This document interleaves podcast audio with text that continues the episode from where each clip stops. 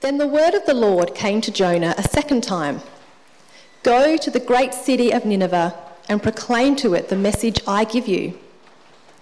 Jonah obeyed the word of the Lord and went to Nineveh. Now, Nineveh was a very large city. It took three days to go through it. Jonah began by going a day's journey into the city, proclaiming, 40 more days and Nineveh will be overthrown. The Ninevites believed God. A fast was proclaimed, and all of them, from the greatest to the least, put on sackcloth. When Jonah's warning reached the king of Nineveh, he rose from his throne, took off his royal robes, covered himself with sackcloth, and sat down in the dust. This is the proclamation he issued in Nineveh. By the degree, decree of the king and his nobles, do not let people or animals, herds or flocks, taste anything. Do not let them eat or drink, but let people and animals be covered with sackcloth. Let everyone call urgently on God. Let them give up their evil ways and their violence. Who knows? God may yet relent and with compassion turn from his fierce anger so that we will not perish. When God saw what they did and how they turned from their evil ways, he relented and did not bring on them the destruction he had threatened. But to Jonah, this seemed very wrong and he became angry. He prayed to the Lord, Isn't this what I said, Lord, when I was still at home? This is what I tried to forestall by fleeing to Tarshish. I knew that you are a gracious and compassionate God, slow to anger and abounding in love, a God who relents from sending calamity. Now, Lord, take away my life for it is better for me to die than to live. But the Lord replied, Is it right for you to be angry? Jonah had gone out and sat down at a place east of the city. There he made himself a shelter, sat in its shade, and waited to see what would happen to the city. Then the Lord God provided a leafy plant and made it grow up over Jonah to give shade for his head to ease his discomfort. And Jonah was very happy about the plant. But at dawn the next day, God provided a worm, which chewed the plant so that it withered. When the sun rose, God provided a scorching east wind, and the sun blazed on Jonah's head so that he grew faint.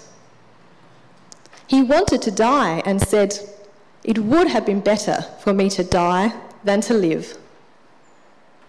But God said to Jonah, Is it right for you to be angry about the plant? It is, he said, and I'm so angry, I wish I were dead. But the Lord said, You have been concerned about this plant, though you did not tend it or make it grow. It sprang up overnight and died overnight. And should I not have concern for the great city of Nineveh, in which there are more than 120,000 people who cannot tell their right hand from their left, and also many animals? Uh, my name's Nick, uh, one of the pastors here, particularly uh, with the uni students at Seven. It's great to be with you this evening. Uh, we're in part three of our three week series in Jonah. And uh, I've been really enjoying it. I hope you have as well. And so uh, we should pray as we begin. So will you pray with me? Our gracious Father, we thank you so much for your word. And you tell us uh, in the Bible that your words are like a sword that cuts right uh, into our bones and marrow and right into our heart. Uh, words that uh, change us and transform us and go deep into us and cause us to trust you more. And we pray that you do that work in us this evening, and we pray it for Jesus' sake. Amen. Excellent. Well, uh, I'm involved in uni student ministry, and uh, as someone who does that, I like to read books sometimes about uni student ministry. And uh, there's a good one by a guy called Lindsay Brown, and I had a copy this morning, but I lent it to someone. And it's called uh, Shining Like Stars. Shining Like Stars. Uh, one of the stories that uh, this guy Lindsay tells in the book is the experience of the, uh, the IFES Christian group in Rwanda during the genocide of 1994. Uh, just to make sure we're all familiar with the background, uh, the IFES is a little bit like our own ES. It's a, a Christian movement. Um, ES is a part of this wider international movement of Christian students. And uh, Rwanda, of course, is a small Central African country. And uh, it's important to know that Rwanda has two uh, main ethnic groups. The Hutu group uh, form a large majority, and the Tutsi the minority. And in 1994, tensions that already existed between these two groups boiled over to the point that the Hutu government developed a systematic plan for the killing of Tutsis and moderate Hutus. And within 100 days, somewhere between 500,000 and 800,000 uh, Tutsi people had died. It's about 84% of the Tutsi population at the time. Uh, the violence, of course, at, at, times went both ways, and the Tutsi led uh, Rwandan Patriotic Front eventually gained control, uh, and there were reprisal killings, and the violence spread over the border into the Democratic Republic of Congo. Um, Lindsay Brown's book, though, focuses not so much on that, that bigger picture conflict, but particularly on the experiences of the local Christian group leaders during that time. And uh, inevitably, these, these guys were caught up in the conflict. And they were targeted, in fact, because uh, they preached things like, in Christ there is neither Hutu nor Tutsi. You can imagine that wasn't very popular. Uh, by the end of the conflict, most of the leaders of this local Christian group had been killed. And uh, one surviving leader, a guy called Antoine, tells the story of uh, barricading himself and his family within his home while extremists shook the gate uh, having killed most of the neighbours, and then debating whether it was better to throw a hand grenade in or just knock the gate straight down. It's an appalling time in history, a horrific time in history, and it raises a whole lot of questions about a whole lot of things. But for that particular Christian group, um, one of the most obvious questions is how student ministry could continue. Uh, how does God respond to that kind of evil? And in a, a, context where society is so divided, where there are such extreme um, polarization between these two groups, how could ministry exist across those two groups? How was it possible to ever have a Rwandan student ministry again? How could Tutsis ever evangelize or encourage Hutus again? How could Hutus ever encourage or evangelize Tutsis again? can imagine some of the, the trickiness there. Um, as, we, as we go into Jonah 3 and 4, I just want you to hold that story in the back of your mind. Because in Jonah 3 and 4, we actually encounter some similar questions about the limits of God's compassion upon the evil. Uh, Jonah 3 and 4 ask the question Is it right for God to show compassion on wicked people? And if God does do that, what does that mean for his people? Are they supposed to do the same thing? Uh, these two questions emerge fairly quickly for us in chapter 3. And so you might recall uh, a few weeks ago we looked at chapter 1 of Jonah. And Jonah got this commission to go to Nineveh and to cry out to Nineveh about their evil. Uh, Nineveh were known, you remember, for their love of cruelty. We had that, uh, that picture on screen, They're kind of the frieze of the things uh, that they did. They loved violence. And God cared about their violence, and so he was sending Jonah uh, to cry out over the city. However, uh, I guess what exactly God was going to do about it has been put on hold by Jonah's underwater adventure. And so we've, we've gone on this big detour. We haven't really seen what God's going to do. And so uh, at this point in the story, we resume that question What is God going to do to evil Nineveh? And uh, I wanted to begin by that, uh, that story of Rwanda, which is much closer to home, because I think sometimes we think Nineveh, it's a very far off place, uh, and Jonah uh, seems like a bit of a, I don't know, um, a bit of a nong or something for the way that he felt about them. Uh, it feels very abstract. But when we think about uh, people who've been uh, in recent history gone through these kind of atrocities, uh, those, those questions about how do we respond to evil and how does God respond to evil become a little bit closer to home. And over the next uh, 25 minutes, what we're going to do is unpack the story of Jonah's trip to Nineveh, and we're going to see how God treats these evil people. And now we'll find that the story is full of surprises. And so you'll find on your handout there's three surprises, and you get to um, uh, fill them out as we go, which is fun. And uh, we're going to begin with the first surprise Nineveh repents. They all begin with R. Nineveh repents. So we're at verse 4. Uh, in verse 4, Jonah finally sets foot in Nineveh, and we read Jonah began by going a day's journey into the city, proclaiming, 40 more days and Nineveh will be overthrown. You notice uh, Jonah doesn't get very far into the city. He gets a day's journey in, and he doesn't get to say very much, does he? Only eight words. But verse 5 the Ninevites believed God. It's pretty amazing, isn't it? Uh, they immediately believe this word of judgment. It's just one, not just one or two people, but it actually spreads across the whole city, even to the king and his nobles. And uh, the whole city takes the word very seriously. And the king leads the charge. Uh, he, he takes off his robe and he sits down in the ashes and he calls his people to urgent prayer, desperate prayer, um, to radical social change. These violent people are called to to put that away, not to do that anymore, to become people of peace. Even the animals get involved. It's remarkable, isn't it? Uh, they're so concerned that they get the animals to put on sackcloth. And uh, I think one of the things that's striking here is that uh, the Ninevites are totally unpresuming in their response to God's word. They don't say, oh, you know, I guess if we pray a prayer and kind of uh, fix up a couple of things, then uh, she'll be right. No, it's a, it's a, a urgent, wholehearted response. And they're really not sure how it's going to pan out. You notice what the king says? Uh, who knows? Maybe God will relent, maybe he won't. What we see here, uh, I think, is another one of these beautiful pictures that we get in Jonah of, of people responding uh, that we don't expect to respond well to God's word, but responding really well. Like the sailors, unlike Jonah, these guys teach us what a real response to God's word looks like. Uh, it's urgent, it's humble, it's wholehearted. So if you're here tonight and uh, if you're not yet a Christian, you're thinking things through, perhaps you want to explore this afternoon, which is terrific. I reckon the Ninevites uh, provide a challenge for how you might respond to God's word, and particularly a challenge to urgency. Um, Jesus talked at one point about Jonah and Nineveh, and I just want to read you what Jesus said about the Ninevites. And I think he makes a similar point. He said of his own generation, the men of Nineveh, uh, Matthew 12, the men of Nineveh will stand up at the judgment with this generation and condemn it, for they repented at the preaching of Jonah, and now something greater than Jonah is here.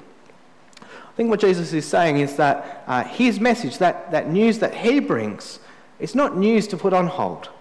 Uh, the Ninevites model a right response, and something better than Jonah is here. So, if you're here tonight, not yet a Christian, if Nineveh uh, repented after one day and eight words, uh, what would it take for you to make a decision about whether to follow Jesus? I'll leave that thought with you, but back to the story. Nineveh has repented, and uh, that raises the obvious next question what is God going to do about it? What will God do with this cruel, violent people? Uh, will he relent from his anger? And so, surprise number two Nineveh repents, God relents. And so we're at verse 10. Read with me. When God saw what they did and how they turned from their evil ways, he relented and did not bring on them the destruction he had threatened. See, God had said he would destroy Nineveh within 40 days. And surprisingly, God, who is faithful and always keeps his word, doesn't do what he said he was going to do. Nineveh is spared. And that raises a whole host of questions. How can God relent and yet also be true to his word? Uh, does God not care about evil? What prompted God to relent? And those are significant questions. But however we answer them, I think the remarkable thing about this uh, little bit is not how God relents, but the fact that he does. Nineveh does not deserve God's compassion. They know they don't deserve his compassion. They're not confident that he will be compassionate. And yet, God is compassionate. So, if you're here this evening again and just feeling perhaps a little bit beyond God's mercy, like you're too bad and God's too good, I reckon God's uh, treatment of Nineveh gives a lot of comfort, doesn't it? Uh, if Nineveh could commit war crimes, pursue cruelty, and love violence, and yet be saved, I think there's a bit of hope there for all of us, isn't there?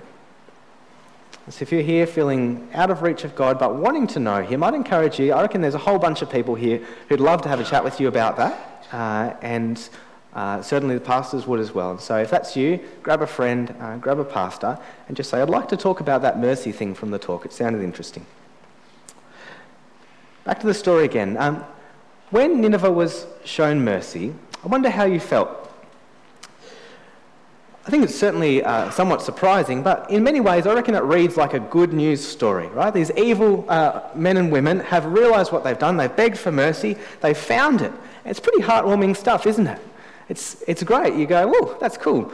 And then uh, at this point, we hear from Jonah, and he doesn't think it's cool. And so we're at surprise three Jonah rages. Chapter 4, verse 1, uh, this is talking about God relenting. But to Jonah, this seemed very wrong, and he became angry. It's hard actually, uh, the word very, it's, it's kind of saying Jonah really thought this was a bad thing. God's compassion angers Jonah, and you might even say that God, Jonah thought that God's compassion here was an evil thing. It was abhorrent to him. And so he prays, and I think there's a real anger in what he prays here. He says, Isn't this what I said, Lord, when I was still at home? This is what I tried to forestall by fleeing to Tarshish. I knew you were a gracious and compassionate God, slow to anger, abounding in love, a God who relents from sending calamity. Now, Lord, take my life, for it's better for me to die than to live. I think that's the tone.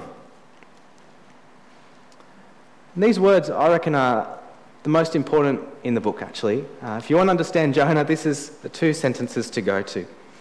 And we learn two big things from what Jonah says here. Uh, first of all, we get our first real description of what God is like in Jonah. We've actually we've seen God in action quite a lot. We've seen that God is a God who's willing to show mercy, but here we see that put into words.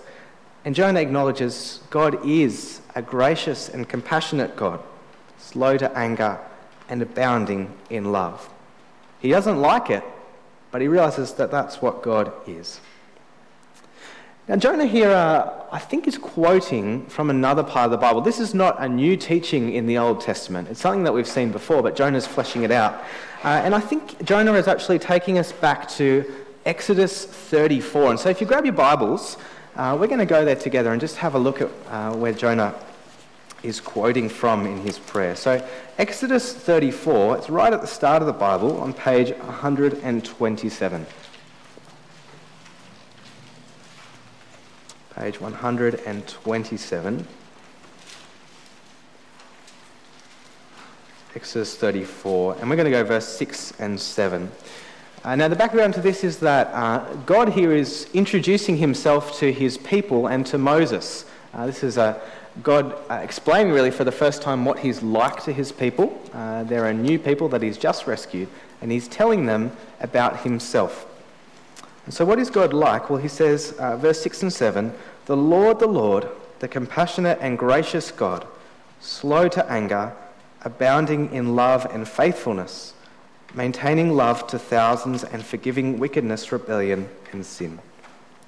Yet he does not leave the guilty unpunished. He punishes the children and their children for the sin of the parents to the third and fourth generation. Now, I think it's likely that Jonah was alluding to these verses as he prays. Uh, there's a lot of similarities, isn't there, between Jonah's prayer and those verses. You notice, though, that there was a second part in Exodus 34 that, uh, that Jonah didn't uh, mention, and that's God's revelation that he is a compassionate God, but also a just and a fair God, a God who does not leave the guilty unpunished. Now, why does Jonah leave out that second bit about God's justice? It might be because he doesn't like that, but I think the opposite is actually true. I think Jonah leaves that bit out because that's the part of God that, that Jonah knows about and understands, and they're on the same page about. Uh, Jonah doesn't need to talk about the fact that God's just because he's just cried out over Nineveh that they're, they're about to be destroyed. He knows about that. Uh, God knows about that. The bit that he has an issue with is God's compassion. And that leads us to the second thing that we learn in these verses, and that is that Jonah's anger at God's compassion is, in fact, the reason that he did not want to go to Nineveh in the very first place. This is quite a big reveal in the story. Uh, actually, it's one of those moments in the book that you kind of have to go right back to chapter 1 and, and reread it and rethink through it again. Jonah's saying, What has been driving me since chapter 1, verse 2 and 3, all that time is a fear, God, that you would do something like this, that you'd show mercy. And so Jonah ran away from God, not because he was afraid of God's justice, not because he was afraid of what the Ninevites might do to him. He ran away because he was afraid of God's mercy. And importantly, that feeling has not changed for Jonah, even after the experience in the fish. In chapter 1, he did not want to go to Nineveh because he didn't want God to show mercy. In chapter 4, he went to Nineveh, but he still doesn't want God to show mercy. And I think that helps us understand what happened when Jonah went uh, to Nineveh in obedience to God's word. While he has been obedient in a, in a limited sense, a superficial sense, having had this experience in the fish, his basic heart, attitude, um, mindset really hasn't changed. He's still out of step with God. He's still unwilling to go along with what God has inter- uh, intended for Nineveh. And so he says, I would rather die than see your mercy upon these people. And I think, when did Jonah have a near death experience in the book? Uh, well, he's had one recently, hasn't he? I think Jonah's saying, I wish, God, that I was still at the bottom of the ocean and that you hadn't sent the fish, because that would actually be better than seeing what you've got in store for these people. At this point, God uh, responds to Jonah, and we haven't heard God speak much, and so it's significant when he does speak. And God says, Is it right for you to be angry? I think once again we see here God's kindness to Jonah. Even Jonah is not yet beyond God's compassion. And God's question actually gives Jonah a chance to turn around, to, to repent. Now, in some sense, the answer to God's question is obvious. You go, no, of course it's not right for Jonah to be angry. But I just want to uh, reflect on the question that God asks for a moment. Is it right for Jonah to be angry? My guess is that it would be right for Jonah to be confused but not angry. The problem with Jonah's anger is that it, it takes who God is and it pits uh, different uh, attributes of God, different parts of God's character against each other. Jonah says, uh, I like the fact that you're just, God, but I really don't like the fact that you're compassionate, and I'd much rather have this God than that God. Jonah is out of step with God. But perhaps it would be fair for Jonah to be confused, because I think there is a genuine tension here. Uh, how is it that Nineveh's evil can be overlooked? Does God not care about evil? Does God not care about the fact that they've been off uh, crushing nations, slaughtering people?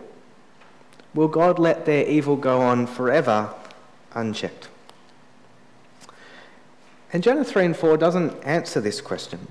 Uh, it simply shows that God, on the one hand, is concerned enough about Nineveh's evil to send Jonah and warn their destruction, and at the same time willing to be compassionate on those who ask for help.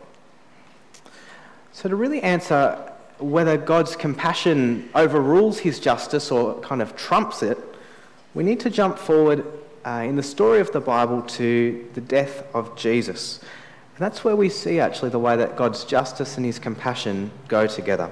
And so we're going to do one more Bible flick. Uh, so grab your Bibles again, and we're going to go to Romans chapter 3. Uh, that is towards the end of your Bible on page 1604. If you find Matthew, Mark, Luke, and John, you're in good territory. A little bit further after that.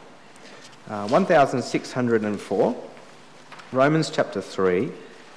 We're going to read from verse 23 to 26.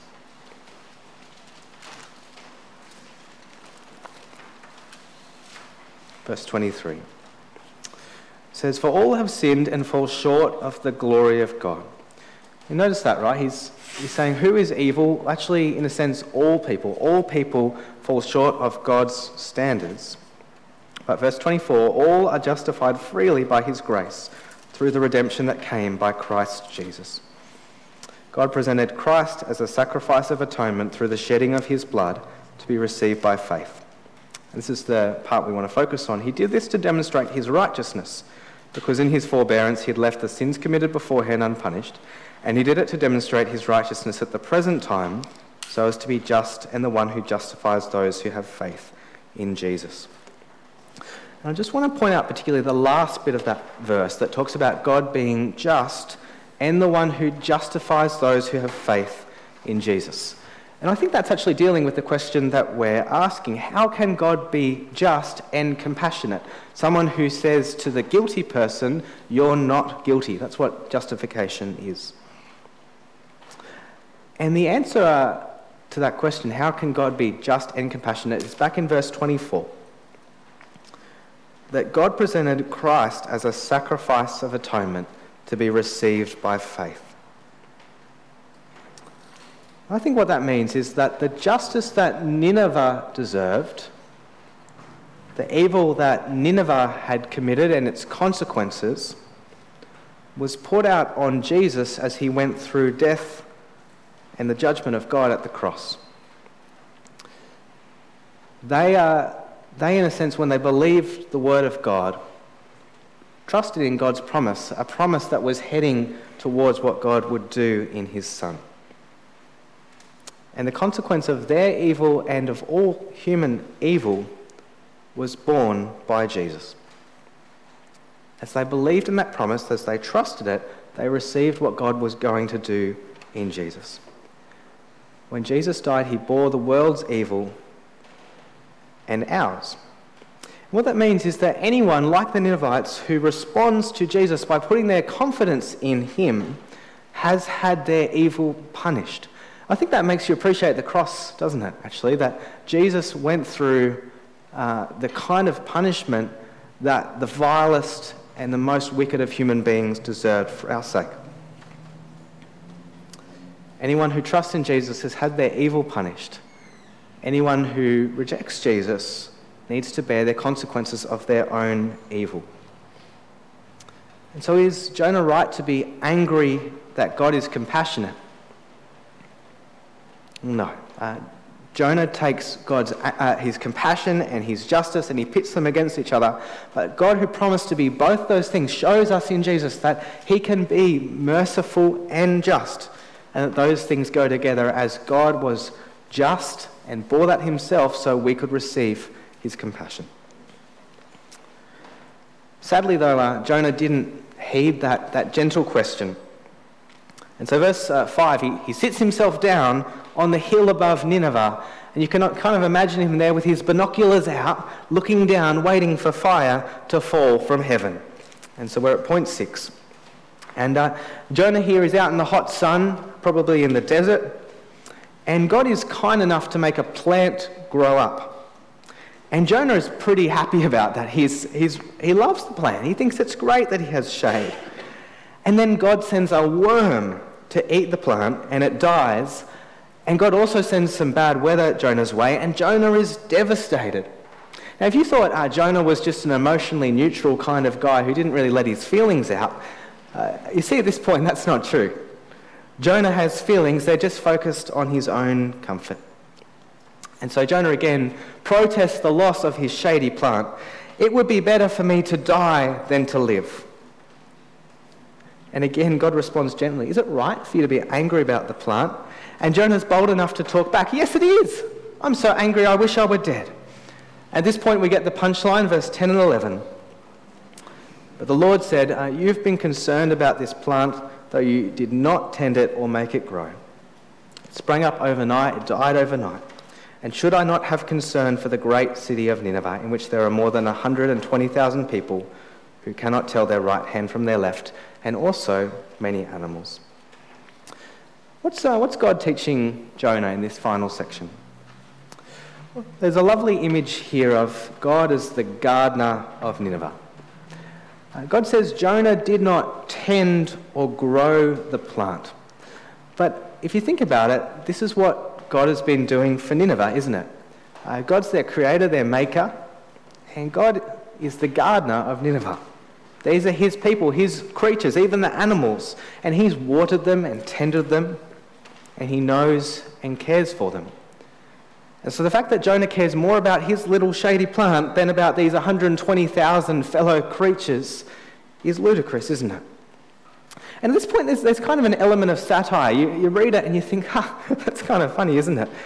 Uh, is it right to care more for a plant than 120,000 people? Of course not. But like all good satire, uh, the challenge of the book is that we laugh at Jonah's absurd anger and his grumpiness and his tantrums, and we think that's, that's kind of funny, and then you think, oh, yeah, I kind of do that too as well, don't I? And so uh, the question that I want to leave you with is what is your shady plant? Uh, it's an odd question, is it? What's your shady plant? Uh, what is the measly, absurdly small comfort that you'd prefer to hang on to than to see precious people saved? For the, the purpose of satire, uh, let me satire myself for a sec and tell you about my own shady plant. Uh, I can think of a number of conversations that I've had with uh, people who aren't Christians, family and friends. And I would say, uh, outside of interacting with them, yes, I really want to see these people know Jesus. And yet, uh, when we're actually talking at, say, the family barbecue, and uh, a topic comes up that might give me a little window into talking about Jesus in some kind of way, I find myself getting all tense and my, my hackles rise and my heart starts racing and I get sweaty and uh, I start looking around for other conversations to join. And all of a sudden, I find myself desperate to refill my glass of water, struck by a sudden, unquenchable thirst that requires my immediate exit from this uncomfortable conversation. And if I don't get that glass of water, I'm sure that I'll uh, completely die from this unforeseen lack of water. I wonder if you've had an experience like that. and I look back on these conversations and I think, how absurd. Right? How badly would it have gone? Would I have been struck from the will and banned and banished from all future family gatherings? Probably not. And I think, I'm a minister. I've been training for six years for this moment. If anyone can do it, I'm supposed to be able to do it. You see, I'm not thirsty. I don't really need to talk to someone else. I just don't want any conflict or mild discomfort. And I think that's my shady plant. Uh, my preference for comfortable, conflict free social interaction where everyone happily and jauntily discusses their favourite topics without any need for uncomfortable moments. The question I need to ask myself is Is my shady plant more precious than the eternal destinies of my family, friends, whoever it is? Um, of course not. Uh, what is your shady plant? What is the, the measly comfort that you'd love to hold on to, but actually need to let go for the sake of precious people who need to be saved? What would it look like for you to walk in step with the God who is so compassionate and just that he gave his son? What would it look like for you to let those worms eat your shady plant and to stop sitting on the hill overlooking Nineveh and go down and be with them, sharing God's grace? Wrap up, I just want to finish that story about the IFES in Rwanda after the genocide. I wonder if you can imagine trying to live as a Christian in a context which is so divided. Uh, these people, especially the Tutsis, had deep reasons to long for God's judgment upon the many people who'd committed vile acts on their neighbours and friends. They had every reason to abhor any suggestion of mercy, let alone God's mercy, and they had good reasons to withhold the grace of God that they'd received from their enemies. But as people who were in step with their gracious God through Jesus, uh, that's not what they did. Uh, this guy, Antoine, uh, one of the surviving leaders, became a refugee uh, and uh, spent a while travelling around with his family in fairly difficult circumstances. And after a while, he received an offer from the wider IFES uh, Christian movement to leave with his family to take a sabbatical in Wales. You can think, you know, there's a lot of good reasons to do that. Uh, here's a guy who, out of anyone, needs a break. But rather than embracing that shady plan, Antoine declined. And he said, If I do not share my people's pain, neither can I share with them in the joy of the gospel. In 2002, the Reborn Student Movement held its first national camp, and Hutu and Tutsi students both attended. And over a series of meetings, they heard talks and they joined hands and prayed together that such violence would never happen again. And they were able to talk about being one in Christ. The aftermath of the conflict saw deep spiritual hunger on campus, and this group, who were in step with their compassionate God, were ready to feed the hungry. And they ran daily prayer meetings that saw 500 to 1,000 people coming to join them in prayer. Now, friends, we have a God who is compassionate and just. He's willing to relent and to forgive, even on the evil. And he was so willing to do that that he gave his son. And The big question we need to ask is are we in step with Him? And uh, I want to lead us in prayer that we would be. So, will you pray with me? Our gracious God, we want to thank you so much for the compassion that you have poured out on us, evil people, in Jesus Christ, that you offer it to even the vilest of sinners. And Father, we want to pray that we would trust you and that we would be like you showing compassion to all people. In Jesus' name, Amen.